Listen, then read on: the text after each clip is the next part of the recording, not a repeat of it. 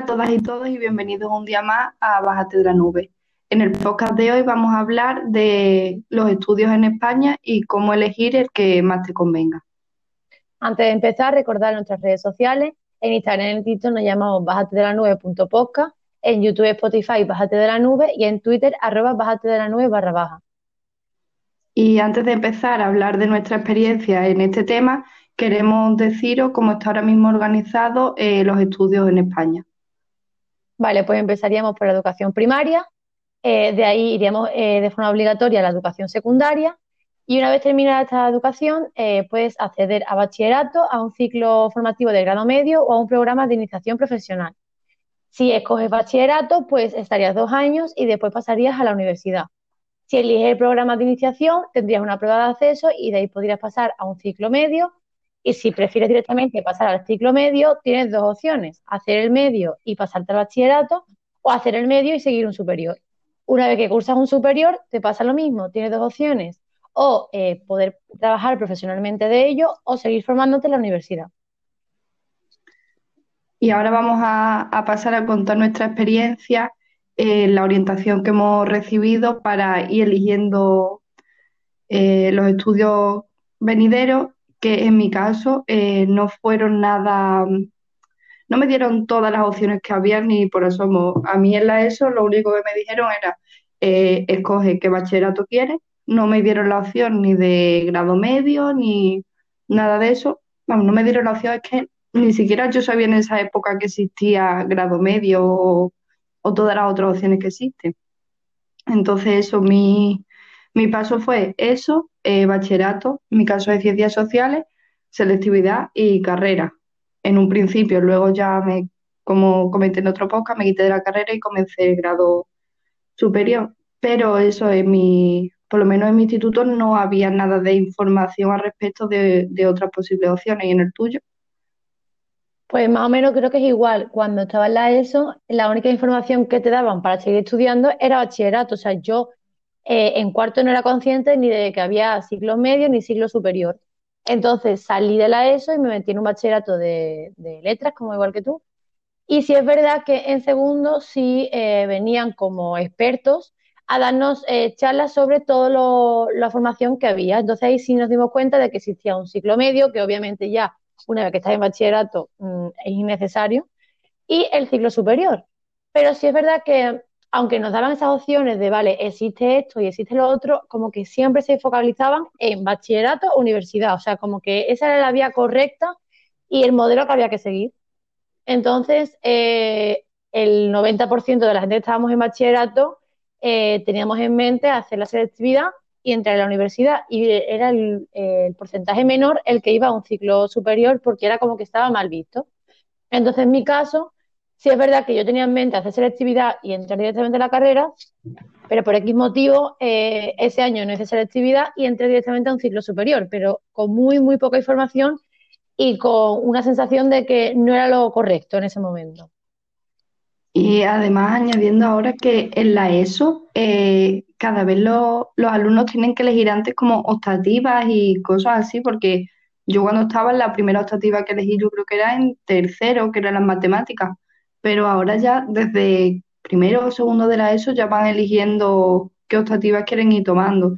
Y bueno, yo creo que eso es un arma de doble filo, ¿no? Porque con 12, 13 años no creo que puedas empezar a elegir ya lo que te gusta realmente, pero para los que sí lo saben, eh, le viene muy bien porque se puede focalizar desde bien pequeños en lo que les va gustando.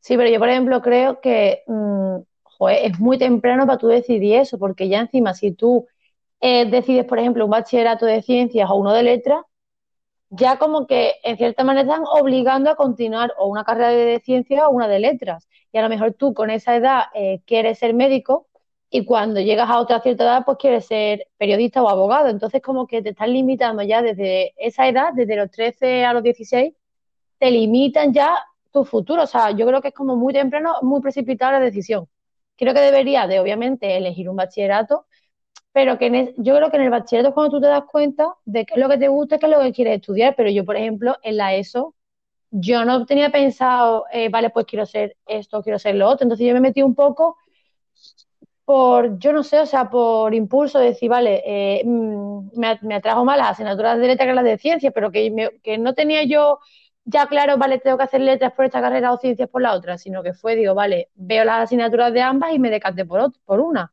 Pero que creo que está como muy mal organizado ese tema en el sentido de que tú no puedes a un niño de, 15 años decirle, métete aquí o aquí para estudiar esto. O sea, yo creo que mm, en esa edad tú tampoco eres consciente de... O sea, estás como en otro rollo, estás como que tú quieres eh, pues estar con tus amigos, estás en otra etapa de la vida. Obviamente tú con 15 años no vas a estar pensando en el futuro laboral ni en lo que te vas a dedicar aquí a 10 años. Entonces creo que no deberían limitar tanto el tema de las carreras. Es decir, obviamente quien más preparado usted entrará antes, por supuesto, pero que si yo estudio letras y si estudio ciencia puedo acabar siendo abogado, que no, no esté tan limitado eso. Claro, pero o sea, yo creo que es muy importante también elegir en base de tu gusto, que obviamente los gustos no son lo mismo cuando estás en la ESO que cuando estás en bachillerato, que realmente cuando empiezas ya a, a tener que tomar la decisión más importante, por así decirlo, porque yo creo que lo que vayas eligiendo en la ESO, ahora mismo, a ver, yo no he pasado por eso, ¿no? Porque eh, cuando yo estuve, empecé a elegir en tercero las matemáticas, como ya he dicho, pero yo creo que ahora que elija en primero dar tecnología, por ejemplo, en vez de eh, arte o plástica, no creo yo que le influya mucho a la hora de llegar a la carrera, ¿no? O sea, está en primero, es un niño de 12, 13 años, no creo yo que en ese momento eh, le vaya a repercutir tanto tomar esa decisión, ¿no? y yo creo que lo que deberían es dar más información desde esa edad. O sea, si tú ya quieres que con esa edad el niño decida qué quiere ser de mayor, tienes que darle todas las posibilidades que hay, no como por ejemplo en nuestro caso, de que no sabíamos ni lo que era un ciclo medio ni un superior. O sea, era bachillerato y bachillerato. Y si no haces bachillerato es que no ibas a hacer nada en la vida. Entonces yo creo que si quieres que desde pequeño decida qué quiere estudiar, pues háblale de todo, o sea, mira, hay esto, hay esto y hay esto. Y realmente por todas esas opciones vas a acabar, si quieres acabar la universidad, vas a acabarlo. O sea, que sí es verdad que hay eh, opciones más rápidas como bachillerato, que son dos años, y si haces un medio y un superior, al fin y al cabo son cuatro. Pero que realmente mm, yo creo que la vida da tantas vueltas que en verdad puedes llegar a la universidad. si vienes de un medio, vienes de un superior, vienes de donde sea, si quieres llegar a la universidad vas a llegarlo. Obviamente tardas más o tardas menos, pero que eso en la ESO no te lo dan. O sea, yo no sé ahora pero yo cuando estaba en la ESO, a mí, yo no, yo no sabía que existían esas cosas. O sea, yo sabía que era eso, bachillerato, universidad, punto. Y ya cuando yo supe, de, los ciclos, por ejemplo, medio, ya estaba en bachillerato, o sea, ya como que era innecesario porque ya después del, bachillerato lo que había era la universidad o un superior y después la universidad. Entonces creo que esa falta de información después, a lo mejor, yo qué sé, un niño eh, que cree que no es capacitado para bachillerato y entra y se frustra y se pega tres años en bachillerato, pues se mete en uno medio que aprende más de lo que él quiere estudiar, se mete en superior y acaba la carrera, o incluso acaba el superior y se queda trabajando de lo que ha estudiado.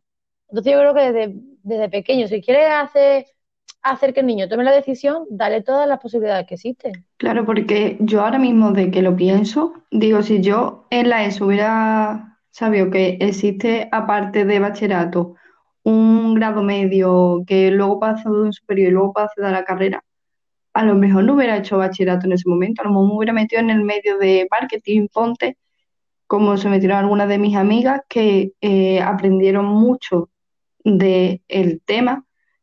Y, o sea, yo en bachillerato creo que lo que más he aprendido a lo mejor ha sido sí, cultura y eso, pero no creo que lo que te enseñe en bachillerato te sirva mucho para luego la carrera. Quizá economía sí, para, no sé, para eh, por ejemplo, en periodismo hemos tenido que tocar un poco de, economía, poco bastante, y quizás sí que te ayude economía de bachillerato, pero creo que otras asignaturas prácticamente no, se vuelven a ver desde que la ven en bachillerato, ¿no? No, y yo espero que también después de hacer bachillerato y de hacer un ciclo superior es como no, o sea, no tiene nada que ver. O sea, tú en el ciclo eh, estudias focalizándote en el tema que tú quieres estudiar. En bachillerato es como muy generalizado todo. O sea, mm, vayas para una carrera, vayas para otra, vas a estudiar lo mismo. Entonces creo que, que no digo que no sea bueno bachillerato, porque obviamente para cada persona será bueno una cosa y mala otra. Pero sí es verdad que realmente yo a día de hoy lo que estudié en bachillerato no le doy utilidad en la vida real. Lo que estudié en el ciclo sí.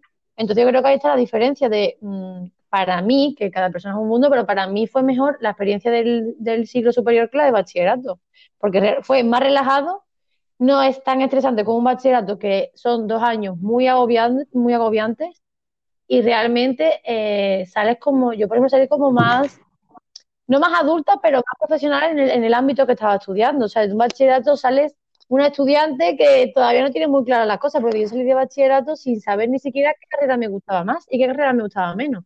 Entonces yo creo que mmm, deberían de explicar, porque sí es verdad que está como muy mal visto los ciclos superiores, los ciclos medios, como que si no estudias te vas a un medio, si no estudias te vas a un superior. Y yo creo que realmente no es así, que al revés, que en un superior te educan para ser profesional en algo, en un bachillerato te educan para ser una estudiante universitaria. Entonces, creo que hay que poner eso en balanza y ver qué te compensa más, qué te compensa menos. Sí, sí, totalmente, porque eh, es muy diferente la forma en la que, bueno, nosotros que hemos tenido la experiencia de los dos, de los dos ámbitos, hemos visto que en bachillerato es hincar codo y memorizar y poco más. Por lo menos en mi caso yo estudiaba así, no le encontraba la forma de eh, estudiarme lenguas de otra forma o la sintaxis o cosas así.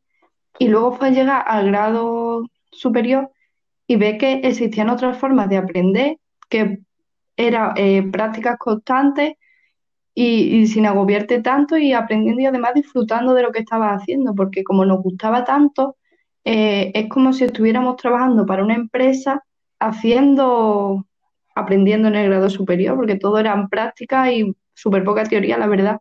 Y yo creo que eso a nosotras es lo que nos ha hecho también eh, cambiar el chip con respecto de los grados, de ya sean medios superiores, porque en mi cabeza, después de oír tantas veces, eh, eso no vale para nada en los grados medios, eso, eso ahí se mete lo que no quiere estudiar y cosas así. Eh, yo misma me había generado de lo que yo estaba estudiando una mala opinión. Digo, ¿en serio tengo que estar aquí?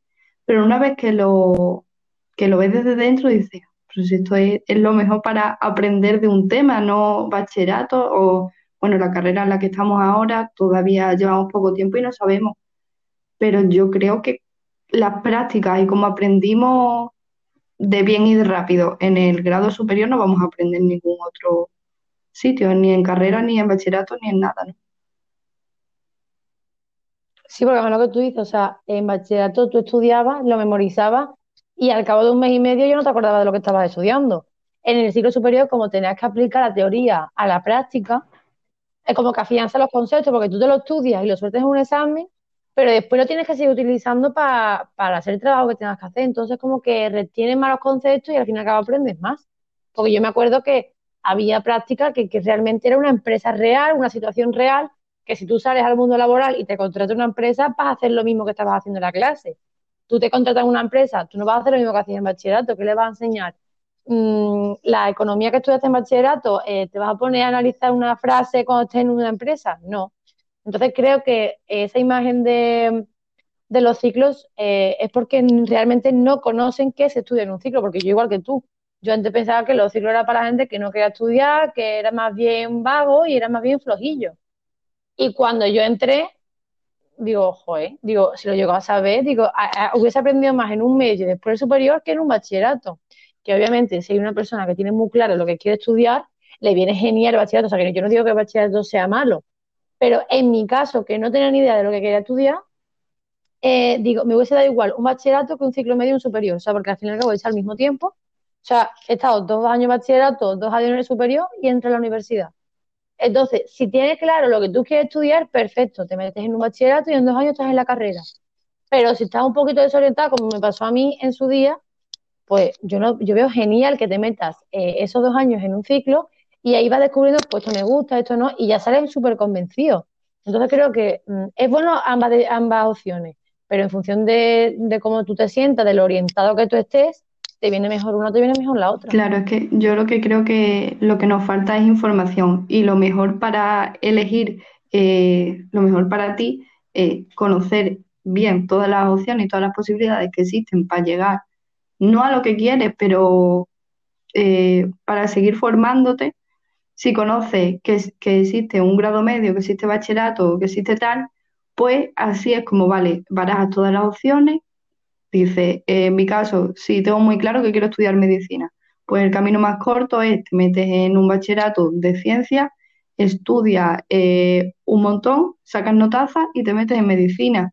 Si, como en nuestro caso, no tienes claro, realmente no sabes ni lo que te gusta, pues lo suyo es eh, probar, vale, pues esto me suena mejor, pues a lo mejor para eso es mejor meterte en un medio y luego hacer un superior y luego acceder a la carrera o algo así, no sé, yo creo que lo más importante es que es saber la variedad que hay en cuanto a los estudios postobligatorios y nada, y saber eh, conocerte a ti mismo, tu gusto también es importante, porque, bueno, esto es una pregunta que te quiero lanzar. ¿Tú crees que eh, solo con lo que te gusta puedes llegar, a ver si se explica, cuando a ti te gusta, yo qué sé, pintar, me encanta pintar, pero eh, o no se te da bien o algo así, ¿tú crees que para ti es bueno estudiar en eso, focalizarte en una cosa que no se te da súper bien, pero qué es lo que más te gusta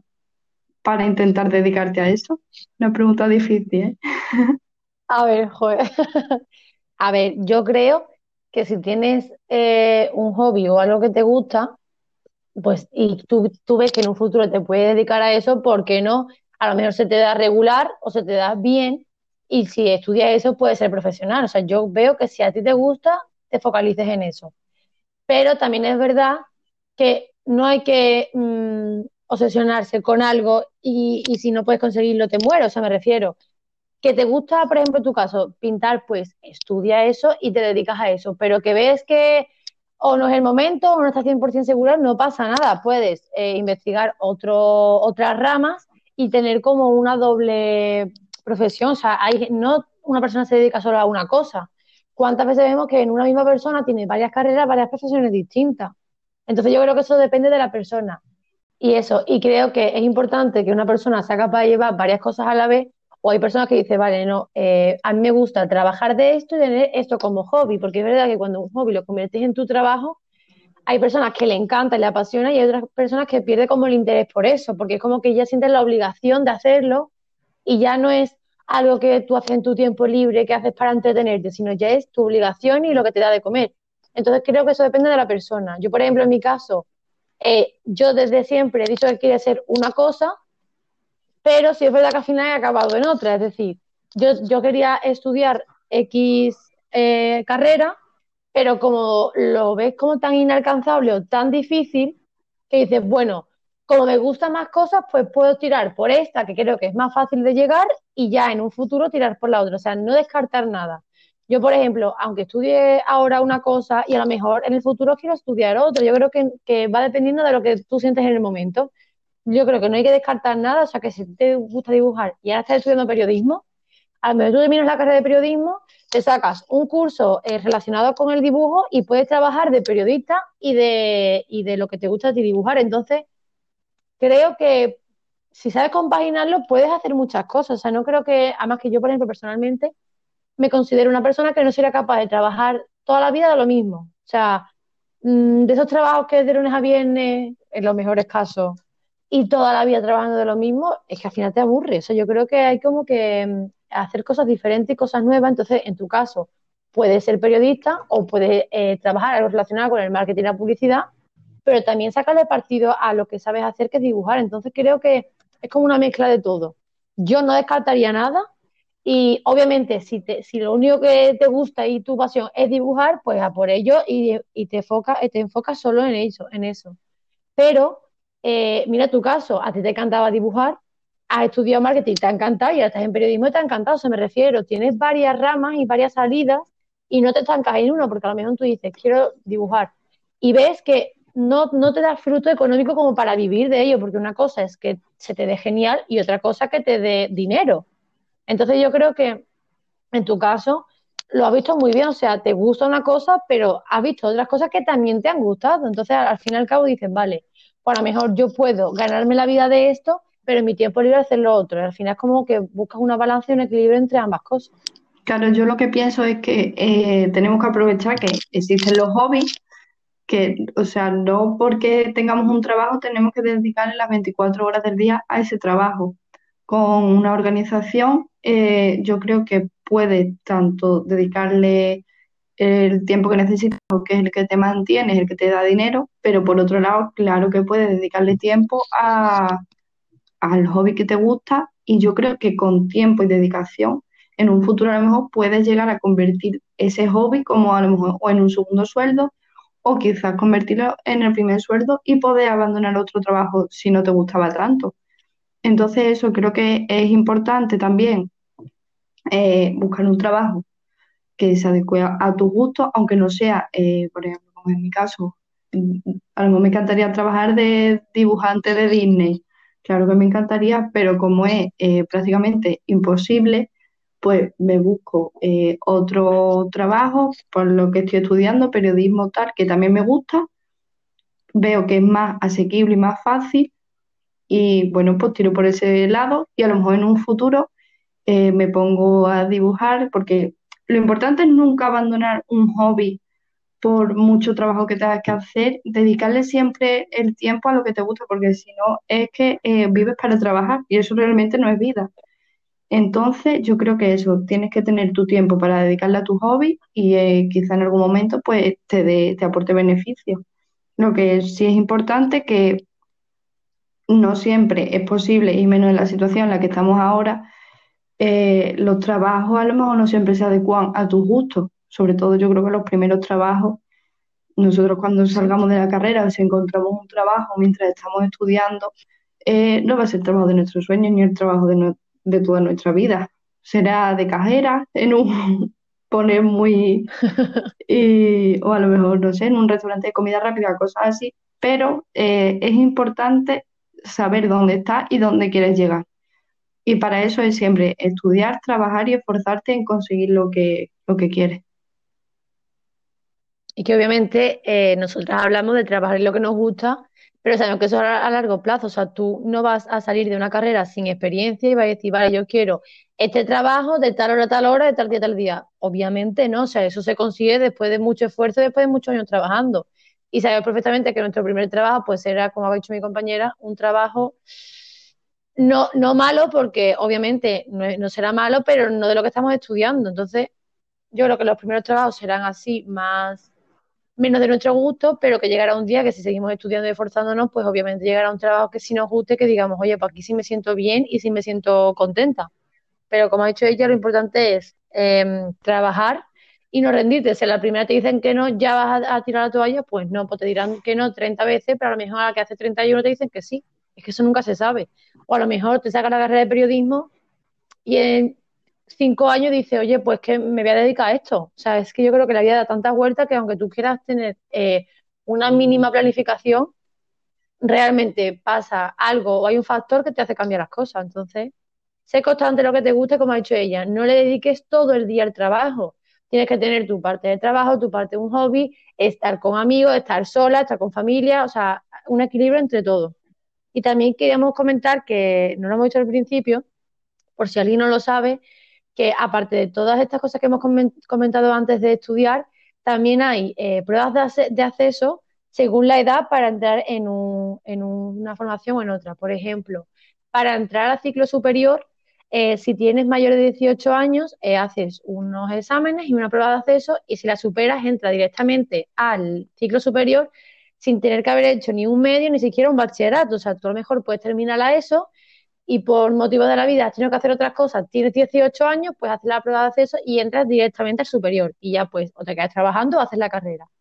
Y también comentar la prueba de acceso que hay para la universidad, que está la de mayor de 25, que lo mismo si por X motivo llegas a 25 años y no tienes un bachillerato o un ciclo superior, haces la prueba de acceso y si la pruebas puedes entrar a la carrera.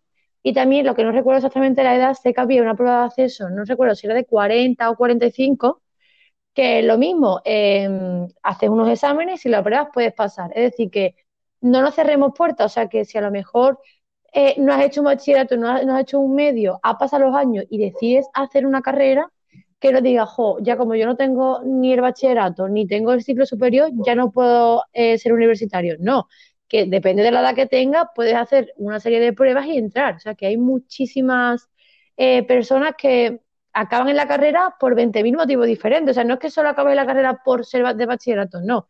Que hay por suerte, varias eh, puertas que puede llegar a la universidad pues de una forma o de otra. O sea que es muy importante informarse muy bien y no cerrarse puerta a uno mismo, que es que hay 20.000 eh, maneras de conseguir lo que estás buscando. Lo que pasa es que hay que informarse bien y estar eh, pendiente a todas las, las salidas que hay. Claro, yo ya para finalizar me quedaría con esa palabra, que es la información.